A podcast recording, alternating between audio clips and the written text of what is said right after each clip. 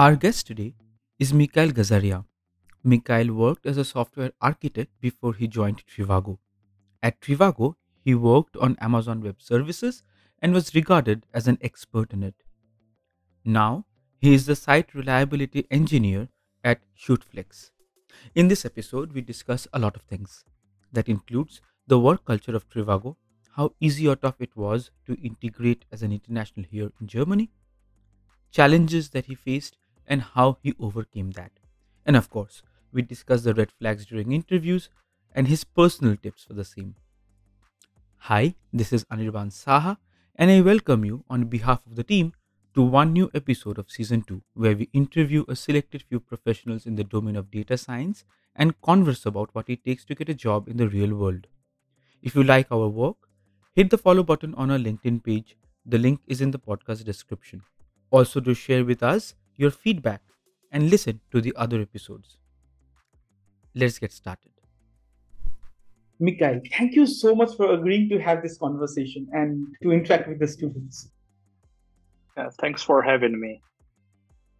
We would structure our conversation today in a way where we touch topics of CV, cover letter, master thesis, etc. But focus a little more on your experience as an international in Germany and focus heavily on technical interviews and the mistakes that people make, mainly first timers. Would that be okay with you? Sure. So let's start with this. You were a software architect earlier. What made you move back to software engineering and that to working on the cloud? Yeah, so I think this is a wider question about why I decided to move out from Armenia and uh, start uh, working in, in Europe. Uh, so I realized that uh, my growth pace kind of slowed down here because I wasn't able to go into a wider variety of the topics and I was kind of stuck in the same framework. So my main motivation to move out from Armenia was to find something new where I can grow myself with a grow as a professional uh, with a same pace that I was doing while working here, uh, while working in Armenia. And then like what I realized that okay that I should go to a bigger markets and uh, I chose Europe over United States because I already had experience with working for a German company before uh, that was like Lycos Europe back in 2005, 2009. And that's kind of was an obvious choice to go to Germany because I already had an experience with the country, with the people and culture. Uh, so I started looking to job in, in, in Germany and then I, I found the job, job in, in, in Trivago. And that was a very uh, good uh, thing for me because in Trivago, uh, I started to learning completely new branch for me because I, I was uh, interviewed as PHP engineer and I entered Trivago as a PHP engineer. But from day one, uh, I I ended up in a project uh, in a in a project where we were migrating uh, our current application to AWS cloud. And this is was kind of what I was looking for. So a new technology, new setup, and then uh, AWS was something which really I found interesting and I invest a lot of time to get into the technology and grow as a professional inside the, this cloud setup. And yeah, and we started doing different things and I ended up doing also like data science related project, like data engineering. And at the end, I was like working as a cloud engineer, mostly focused on the data. I don't know if that answered your question, but I think it also laid a good background about like what I was doing and what I'm doing now, like why I moved and what I was doing there. So we can maybe move on with different questions and then I will give more details. Very quick follow up question. Yeah. Um, like you, like me, there are many other people who are changing domains of work. They did like even I started with PHP frameworks back in 2008 2009. What would you like to give them? Because they are migrating from one thing to another how did you adapt to something extremely new i think this this is a more question of the mindset, right? So if you are eager to learn new things, uh, if you are open for new things in the profession, it's very important to do so because when you stuck in the same setup for years, it's kind of uh, you know like you started to live in this bubble. So that might be really comfortable uh, to to be there, but it also kind of draws you back from many interesting things that are out there. So and I will just encourage people to find a nice way of trying new things. And this is why I also specifically thankful for Trivago because in the in Trivago there was a really good foundation and culture where people could start learning new things in a safe way you know? So as an engineer you want to deliver things right? So you don't want to uh, screw up big things while learning new new technology. And it's kind of inevitable because the you learn by doing errors and the failure culture and the, the, learning culture in Trivago was like really brilliant. And i find myself really lucky to, to be in that kind of a setup where i i was able to do this learning in not that stressful way. Uh, not just you my other friends in trivago speak a lot about the work culture there. There is also a successful podcast series on just the trivago work culture and leadership. Would you like to tell us a bit more on the work culture how it is how it's different from other companies that you worked in and what are the things that you like the most i mean this is not an advertisement of trivago but i have heard so much of their work culture that i thought it's better to put it yeah so i think I mean, we can talk hours about this, right? As you already mentioned, there is a specific podcast dedicated to this uh, to this uh, Trivago culture, and I know what you're talking about. It's the podcast podcast uh, by Trivago founder Rolf, uh, who who who's doing this uh, series, and I found them like really interesting to people, and I encourage them to go and listen to them. But uh, what I would like to say, like first of all, the core values are really important for the company, and this is what was what we had in Trivago and what really worked there. It's what wasn't just words. Company was really lived by these values. And uh, just to give a couple of examples, so one of them is the trust, which is the most important thing. So you should trust your peers. You should know that they do whatever is best for the team, and you behave the same way. Another very important thing is authenticity. So you were really encouraged to bring your specific background to the team, right? So you shouldn't blend in and adapt. You should also stand out. So you, on one way, you should of course blend in in the workflows and uh, like procedures, but from your unique point of view, you should really bring it to the table. You should raise your voice to bring a different perspective, and this is also like really important because Trivago has so many talents from all over the world, and I think this is what makes it like really unique because you you had like so many different perspectives on the topic. Third one is which I like probably the most is is the power of proof, right? So you were encouraged to ask questions to understand why is this happening. So people should be able to, you know, like give a good logical foundation or explanation for the decisions made, be it uh, like business decisions or technical decisions or whatever. And this also sparks a healthy discussion around the, the, the decisions which are being made. And you you could challenge everyone, starting from your peer, ending up with CEO or CTO, right? So like if if you if you have questions about any kind of decisions there, you could really raise your voice and get explanation of the thought process. So you could also have your input there. And this is like really important. Another thing, like, which is probably we need to say that, which amazes me a lot. So when I joined Trivago, Trivago had around 1,400 talents. And we, with this large scale company, we still had a flat hierarchy. So it was very much like startup like uh, uh, community let's say because f- for example i remember like there was like there were many different restructurings also in Trivago. So they tried different team setups, and if didn't work, they changed it a lot. And this is also what I liked a lot because if something doesn't work, people should have enough freedom just to change it and find the best setup where how how to organize teams and domains and everything. So what I'd like to say is that I don't know, there were times that as an engineer between me and CEO there was like two or three people in between and like this is a very flat hierarchy for the organization uh, of that size and this is what I was thinking like, you know, it's inevitable when you grow, you should grow into more vertical hierarchy because it's really hard to make the decisions. It's really hard to to get stuff done and all the things like this. But Trivago proved me wrong, and I'm really happy that I, was wrong there. That I see that example that at that scale you still could have quite healthy and democratic process inside company on decision making on delivering value and all the things like this what i understood the the impression that i get from whatever you said right now is a lot of importance is given on the person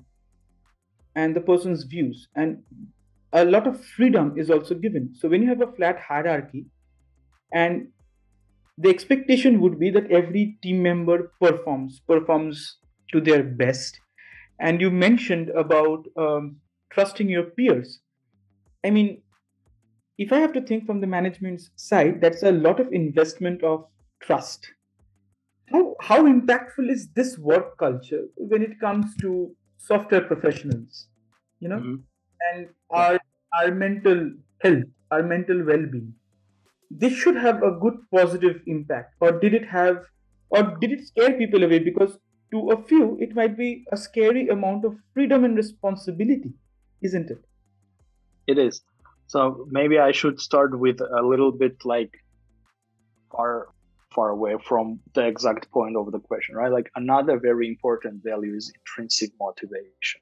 So people are expected to have this motivation from themselves and they should be able to, you know, come up and come up with initiatives, come up with ideas and propose them to the team. And when you say like the focus given to a person, I would agree, but as much as the person is the part of the team.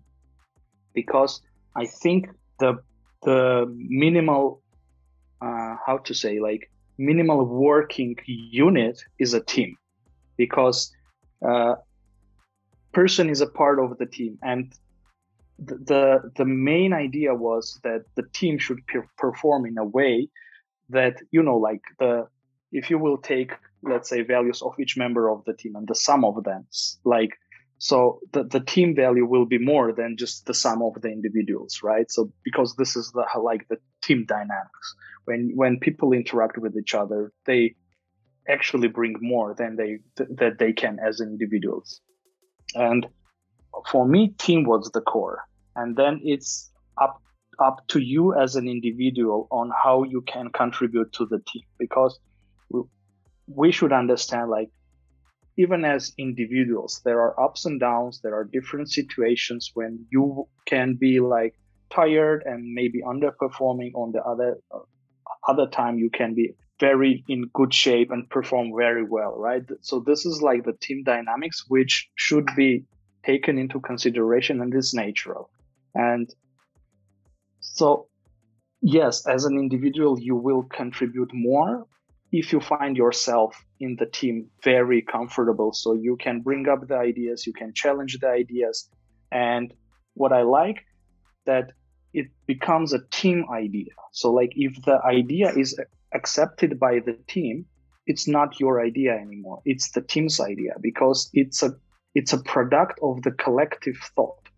You know like someone challenged it someone tried to break it someone added some some more things even if the original idea was belonging to somebody, at the end it's the team idea, and then team commits to this idea and performs it, and then also teams takes the responsibility for the whole idea. And if we come to the engineering language, then it's a like pull request reviews, it's the creating the diagrams together design documents all the all the paperwork around the project so this is done all together, right? And then it's just a matter of execution.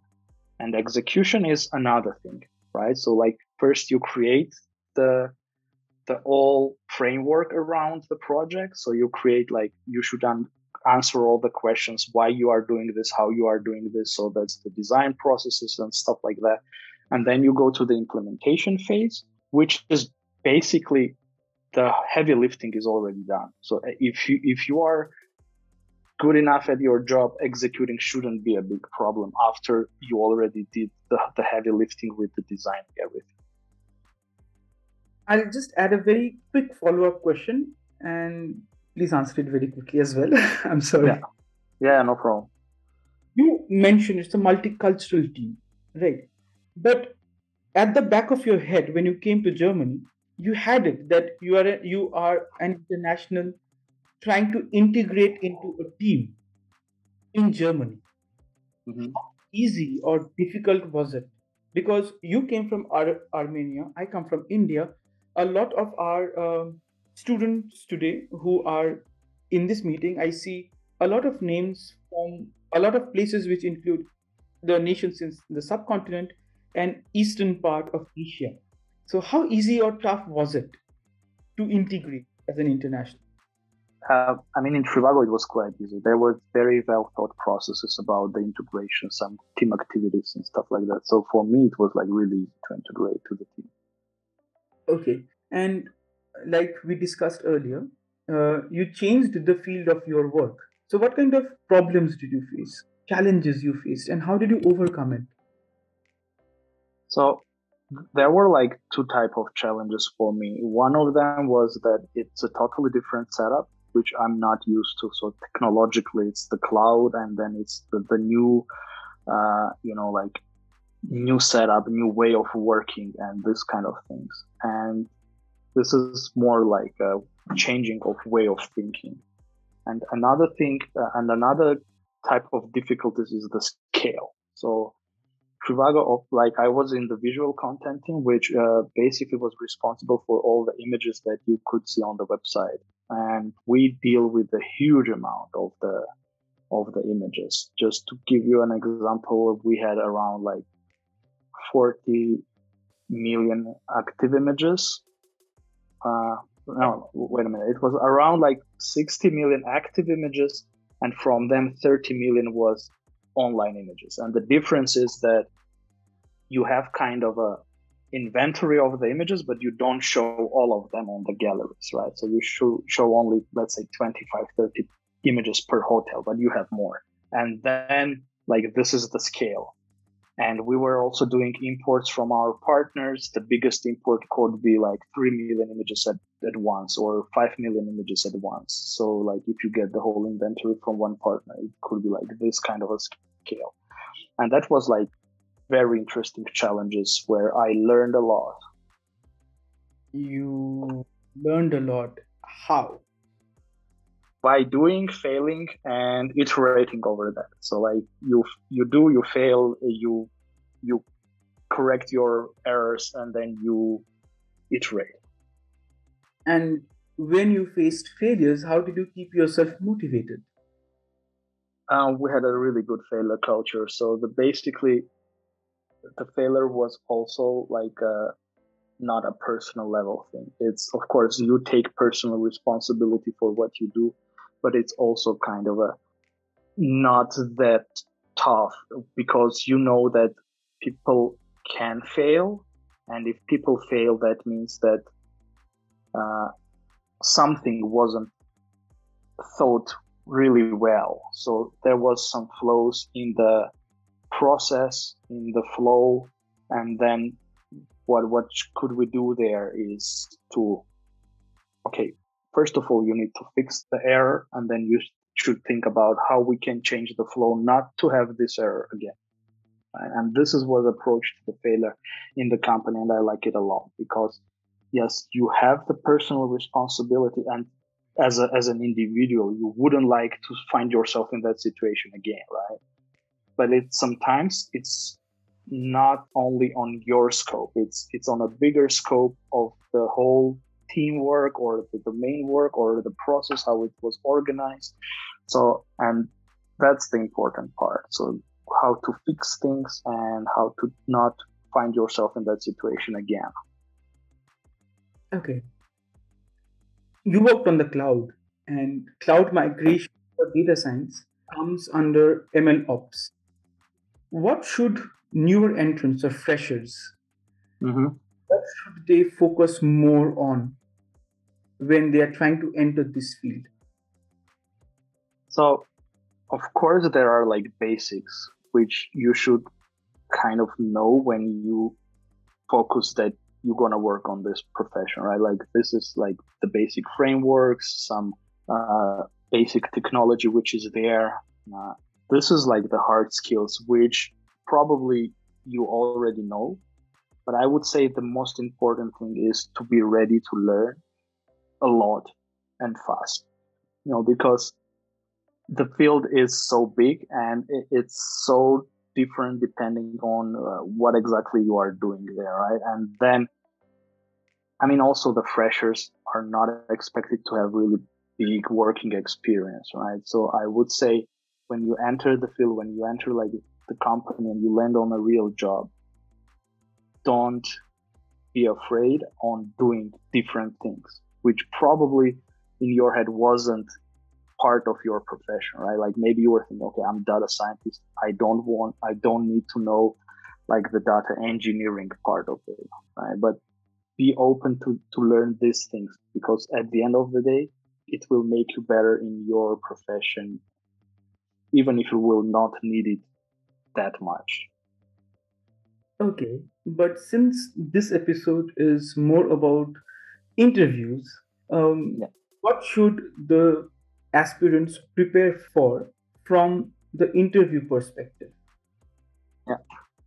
So for me, it's a bit li- a, little bit different, uh, a- little bit difficult to talk on the aspirant level because uh, I think most of the students was entering Trivago as a working student, right? So the, the and the process was a little bit different. So what I was participating more was like uh, hiring to the position and maybe like the the people who are like finished the university. But what I would like to say in general, right? it's a it's a matter of uh, expectations management a little bit right so we should understand that like which position you are applying to so like probably you cannot re- apply to the mid le- level engineer or senior level engineer you should start with the junior right and then the expectations should be that yes you have your hard skills there and you have your soft skills there but the most important is that your attitude Um, the topics on ML ops that hmm aspirants or even working students should focus Mhm. on during an interview. hmm you want like specific topics on mlops Yeah, if you have. Yeah i would say like uh, if it's like because it's also different from cloud to cloud right but if we talk in aws i would say uh, go do your readings on sagemaker this is one of the main tools there and then it depends on on the company and the framework they are using maybe tensorflow keras this kind of things Okay. We will go to the main part of today's discussion. Mhm. You have hired, right? And you just told that you Mhm. working students as well. So you have hired when you were in Trivago, and you also mentioned that the hiring process at Trivago is slightly different from a lot of other companies that you have seen. Would you like to tell us a bit about the hiring process at Trivago? I mean, first of all, I, I said I didn't hire working students. Just a little correction, right? Uh, so I was work mostly hiring for the for the engineering position. So for the question, I, I don't think like the process in Trivago that much different from other companies, but yeah, I mean there are like specific. So that that also depends on the position, but for- the latest thing that we were doing for the da- data engineers, the the recruiting process was the following. So basically, we were sending out the case study where the engineer should be able to come up with the two parts of, of the case study.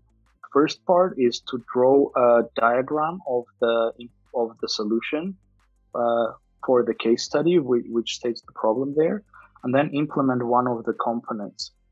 So basically, we are trying to evaluate both like skills, designing skills and coding skills there.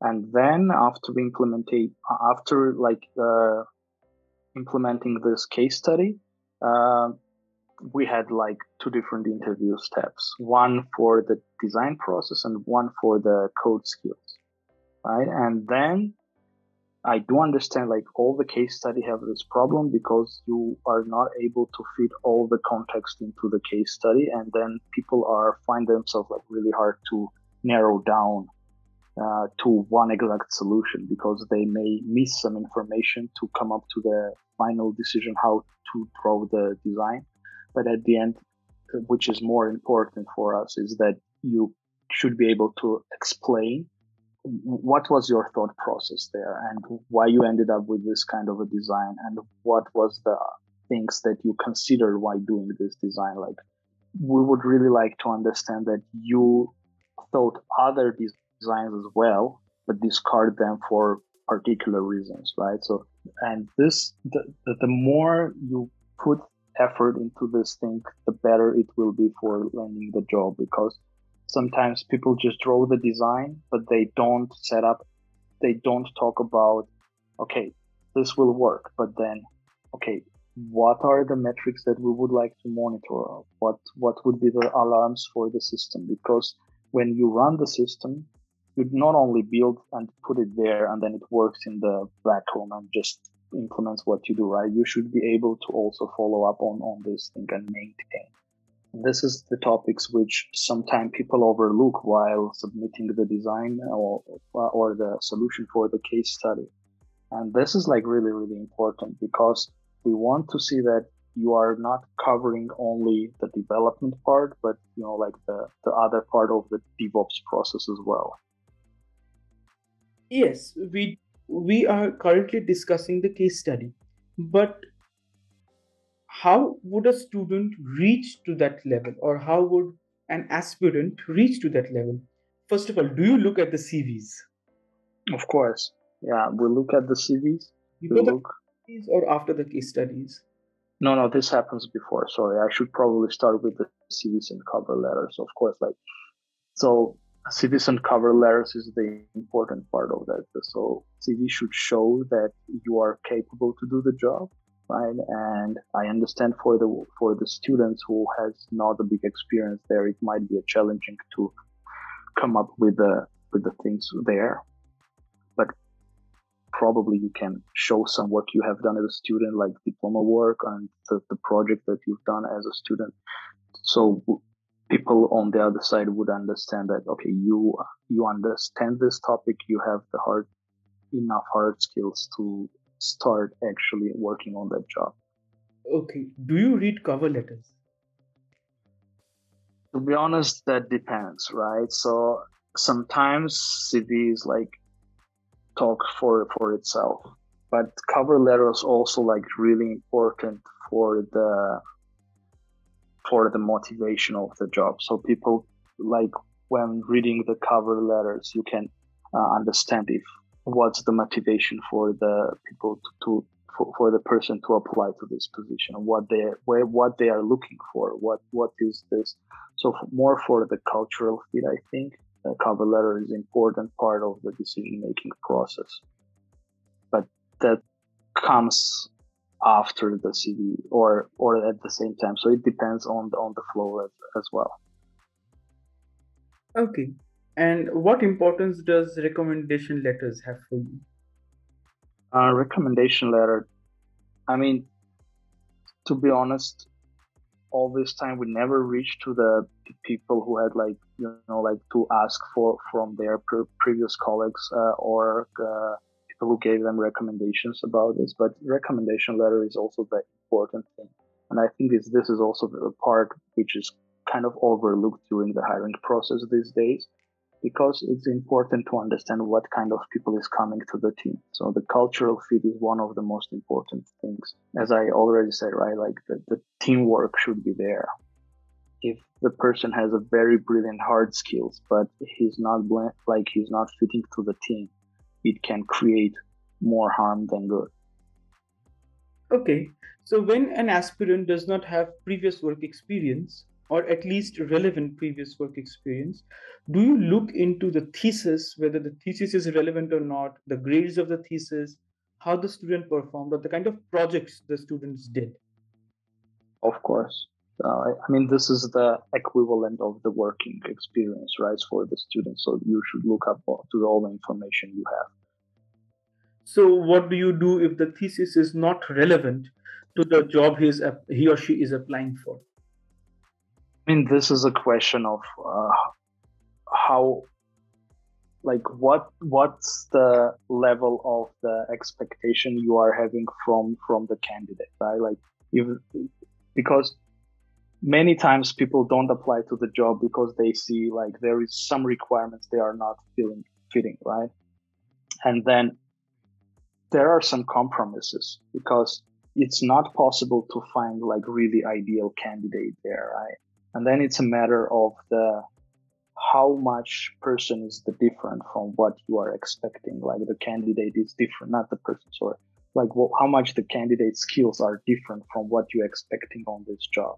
And because like the, the job is also a long-term relationship, so you are fine to take someone who is not 100% fitting the job but then they can learn it while while doing the job right? So this is something which call like hiring for attitude. Of course like the hard skills should be there for a certain level but then it's a matter of attitude. If people ready to learn it's fine if you are not having like 100% match on the like job description with your skills. I will slip in a very quick question. What if an aspirant has ticked all the check boxes mm-hmm. and then you really do not like the attitude of the person? I mean this is the cultural fit part right? Like it will be really hard to work with the people. I mean we are talking about liking like on what? Like personal level or we are talking about having similar values and things like this? Because you don't need to you know like adore everyone you are work with but if you have the same values and you really can work together because you share these uh, basic values then it should be easy to work together. But there are like certain principles. For example like what about person's ego? What about the way of communication? What about like attitude right? If the person is not really uh, is not able to communicate in a in a way which is supported to is supposed to be in the team it will be like really hard for everyone to work together because you will spend so much time by translating the communication into the style between the styles that it creates a lot of friction and then the team velocity will go down so it's not about personal like don't like things right it's more about like focusing on the the work process behind. Okay, if I may ask, uh, suppose sure. a candidate had a very good round of technical discussions, mm-hmm. and you have to reject the person. What can be the likely reasons on which you would reject the applicant after a good round of a technical discussion? Yeah, I mean, we all we we have this kind of uh, rejection actually done because of the cultural fit. You may have a really strong technical candidate who does not fit to the team. And we did not, we do not take them and we did not take them because, as I said, the team velocity will not be good enough. The, the atmosphere in the team, the work, working, you know, like the, the, the whole wor- working, uh, how you say environment will not be that good if if the person does not fit culturally to the team. This is like one of the most important things. As important, at least as important as technical. Is there any other reason why an applicant can get rejected after having a good round of technical discussion? Uh, you mean like salary expectations? Uh-huh, okay. I mean, there there might be many reasons, right? I mean, at the end, someone can have a better offer, and then they they they reject the offer, and then there might be also like, I mean, maybe you can clarify what do you mean? It's pretty dynamic, I believe. There can be a lot of other reasons. Yeah, I, I guess so. Would your evaluation, I know you did not hire working students, but would your evaluation differ if you were hiring a working student? No, I mean the the basic principles are the same. It's just about to find uh, like the substitutes for like experience and uh, this this kind of things, right? So what you are looking for basically is to understand what what what is the candidate's like level of hard skills, what is the candidate's level of soft skills, and maybe remembering the topic of today's conversation. Do they cross the red flags, right?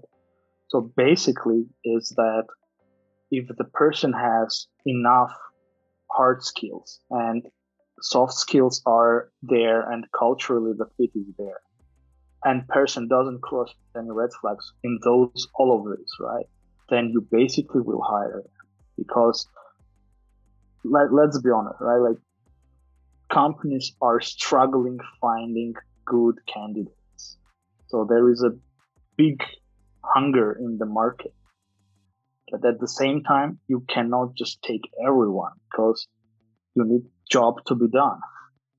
And you need not to ruin your teams and companies by bringing people who are having not the same culture. So they are, because this is a very subtle topic, right? It's enough to have someone with uh, another cultural settings, let's say, and then the whole team can become dysfunctional. Okay. And since you mentioned about the red flags, this is the last major question in this interview today. What are the major red flags that you see as an interviewer? Like, okay, mm-hmm. an interviewer, he's an applicant, he's doing certain things, and these are red flags. So, what are the red flags? Uh, let's maybe divide this topic into two, right? Like the cultural and technical. So like hard skills and soft skills. So okay. Culturally speaking, like uh, I already mentioned this once, like this is like the ego. So if you see person is focused on his own, uh, you know, like ego that much, this can be a red flag because the, the team sets, like the, the, the, the team unit is the, the important thing. Another red flag could be, you know, like the way of communication. If people uh, is too negative or too strict in, in, his opinions and is not able to a dialogue or a, or a discussion, or if person takes challenges too personally and, you know, like there will be hard times discussing ideas if people are really defensive about their own things, right? And then it will be not that good for the team. So this is like the red flags in the in the cultural fit. You know? So person should be like kind, open, and easy to communicate, ready to, you know, like be challenged and challenge himself, like or herself. So this is like the the red flags there. And from the hard skills, it's it's a more like if we look at the code, right? So we sometimes see people send out the code which is just written somehow. There is no style. There is no, you know, like it's really hard to read the code. Even if it's a working code, this can be a red flag. Like if your code is perfectly fine and working and you even submitted unit tests, because sometimes people even send out like, you know, code without any testing or in, without any how to on how to run this code, right? And then it's up to you as a evaluator to find out, oh, how should this code run? What uh, what should I feed as an arguments, or how should I feed the arguments and the data and stuff like that? This shows a lot about like the working culture and the code level, and you know uh, how to say untidiness, maybe, you know? So, like the code style, co- code quality, this is can be a red flag, even if you have a like perfectly working solution. But for like, because this is how you will work in the team, right? If you, let's say, if you don't respect your peers in, in a way that you send out this kind of a code, which is hard to read, hard to understand, how should we work together in the future? Because this is what you will be doing all the time. If you are sending, which is supposed to be your best output as the interview, right? This kind of code, this is a thing, right? I'm not even talking when code not working or you didn't get like the assignment correctly or it it doesn't cover like the edge cases. It ha- it goes only with the happy scenario and doesn't go into like some error checks and all this kind of thing because this this is also some people overlook. They just send you a like happy path and then this is it. But i'm sorry like you didn't put enough time into bring up the complete solution because happy path is one thing and then when it will be working on the production is another right? So like you should be able to get all the all the checkbox ticked. I like the error handling, test cases, maybe a little documentation on how to run things because, for example, with Python, like you can have many different ways of running things, right? And I should not spend my time on trying to find how your code should run.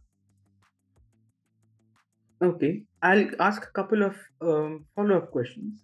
You mentioned about ego, you mentioned about attitude. Mm-hmm.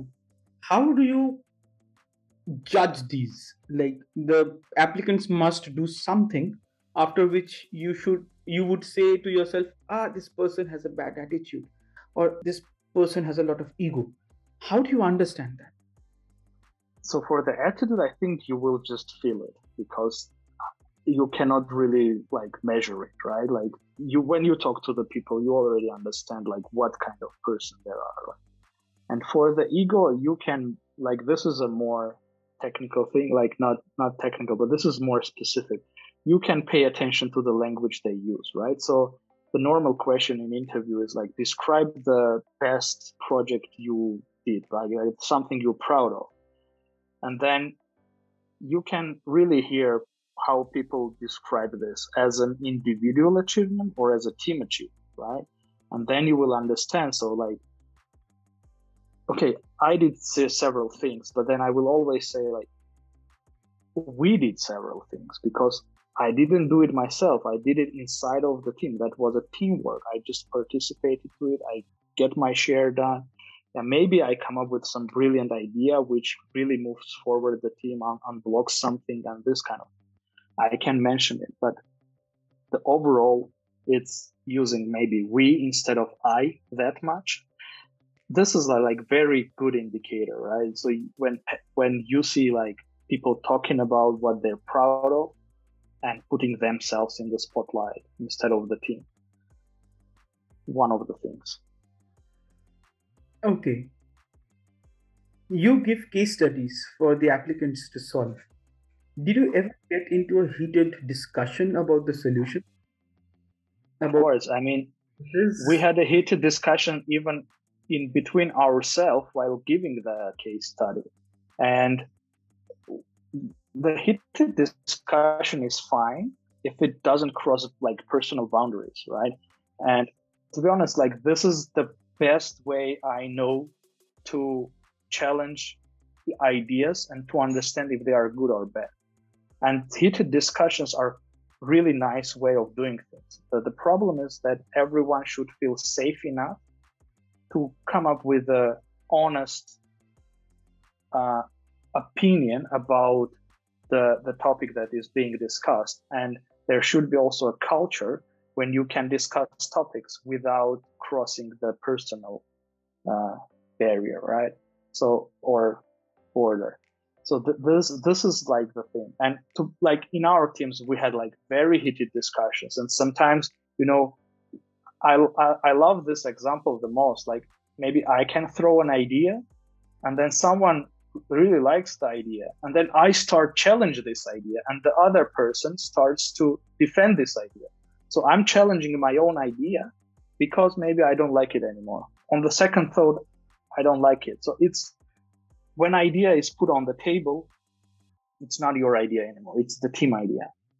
And then we have many ideas on the table and we should try to break them because if we could break them then they are bad. If we couldn't break them possibly they are good right? So this is this is how we can like evaluate the ideas and without discussion it's not possible.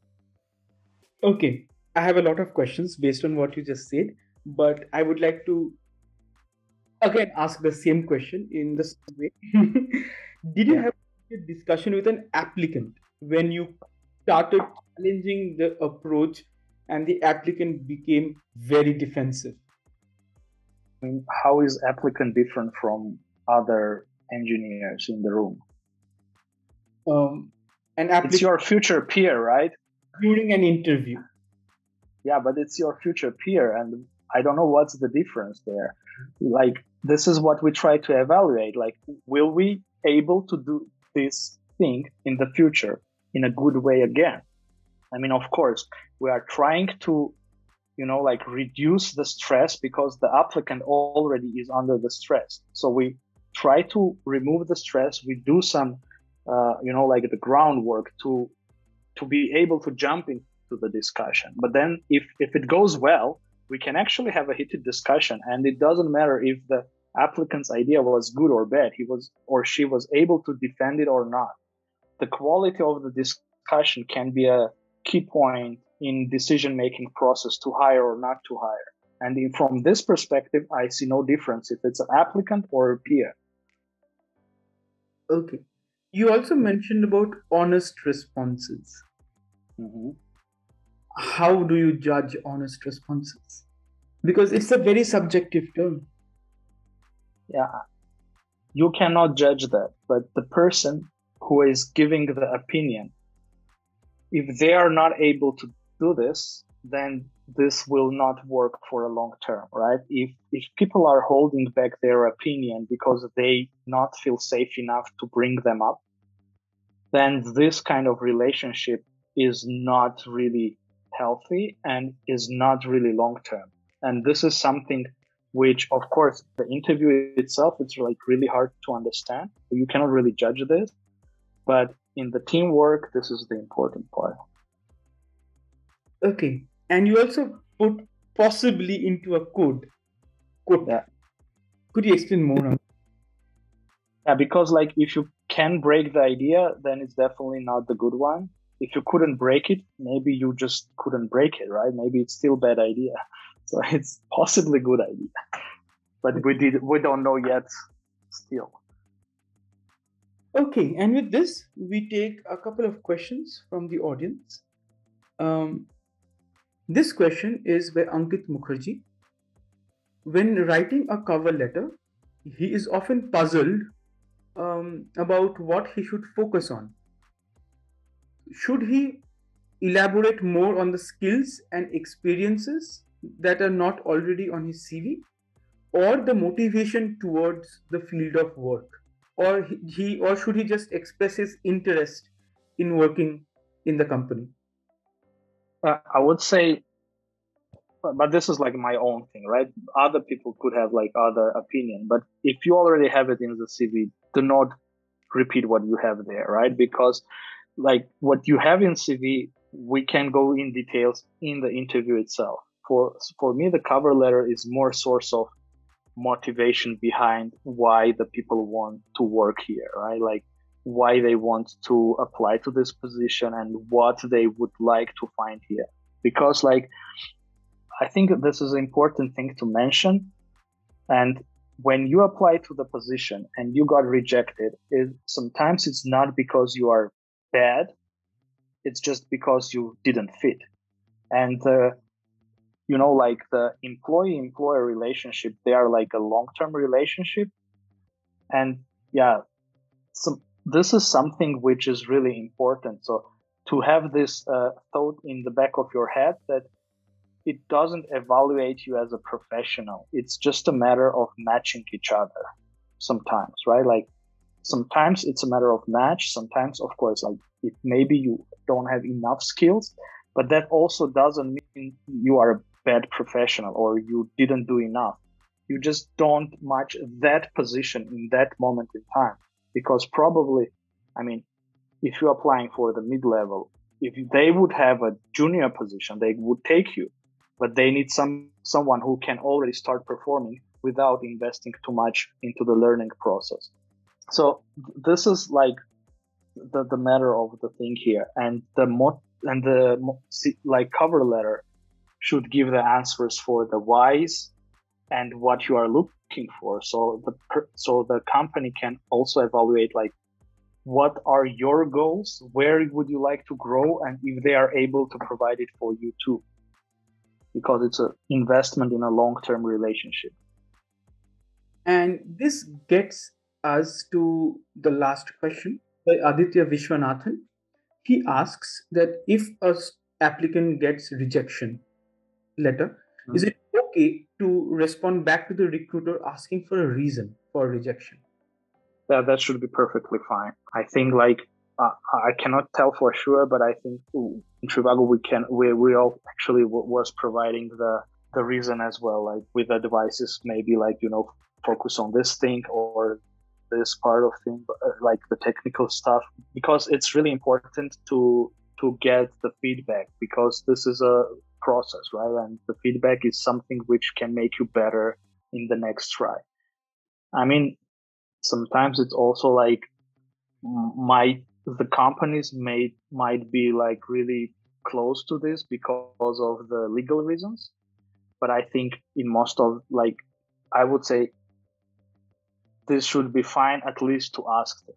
Like other thing is they might not answer you, but you should ask for the feedback. That's for sure. Because I, I even use the word should because I really think it's a must.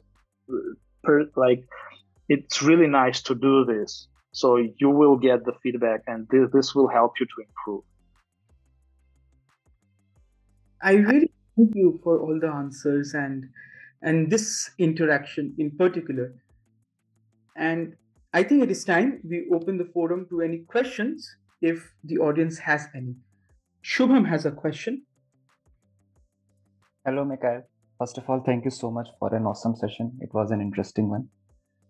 Now, coming to the question, uh, I would like to know how the landscape or the responsibilities of the data or cloud engineer has changed over the time in past years. I mean, first of all, thank you for having me. I hope I hope this was a useful discussion because I feel that sometimes I like my answer could be too broad, but coming to the to the question, so it's really hard to define what the cloud engineer is. I think right now it's something which is like can be really different from company to company. And what I would like to say, maybe as a general advice, don't look that much on what the title of the job is. Because go and read the details because this is where you will understand what exactly you are supposed to do in that position. Because in some companies this is called a data engineer and you expect to do one thing. In other companies this could be like cloud data engineer but it's basically the same because you are doing things on the cloud anyway or it might be diff- different because you are supposed to do more infrastructure than just create a data engineering solution. So it's like really different from from company to company and read the description carefully. Okay. We would like to take the last question. It's by Irfan Shahzad. So uh, the question which I would like to ask is that uh, if uh, let's assume we are uh, having an interview and during that interview uh, uh, so uh, he used to ask the question and then that question turns into uh, uh, something uh, into an argument right? So everyone wants to prove their point right? And if, if, if we are in such a, a collision how how one should should react to that that particular situation? Yeah. You have collisions, you have arguments.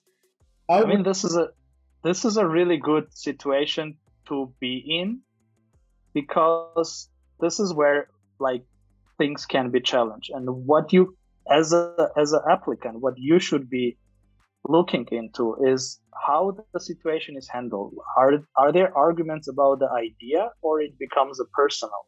Because from your point of view is this the company where you would like to work if the situation becomes heated and they cross the borders to become personal and things. Because if if it's about the opinions there might be a heated discussion about opinions and it shouldn't be about proving who is right and who is wrong but about to find the best solution right?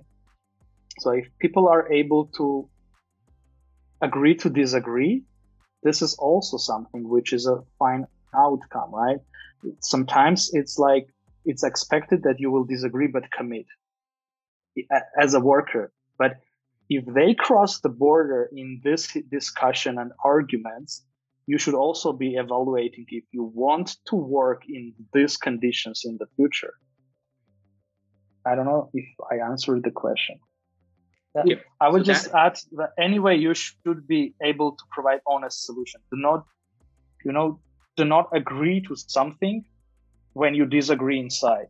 Be honest anyway. This will be useful for, for you and for them to understand if you want to work with each other because you are also evaluating them if you want to work with them. Uh, we take the last question. Ankit, go ahead. Yeah. So my question was that often in interviews, I have faced questions where the recruiters ask me uh, something and they want me to relate it to a past experience. An, an example uh, would be like if I had a difference of opinion with a supervisor uh, in the past, in my past work or in my project or anything, and how I dealt with the situation.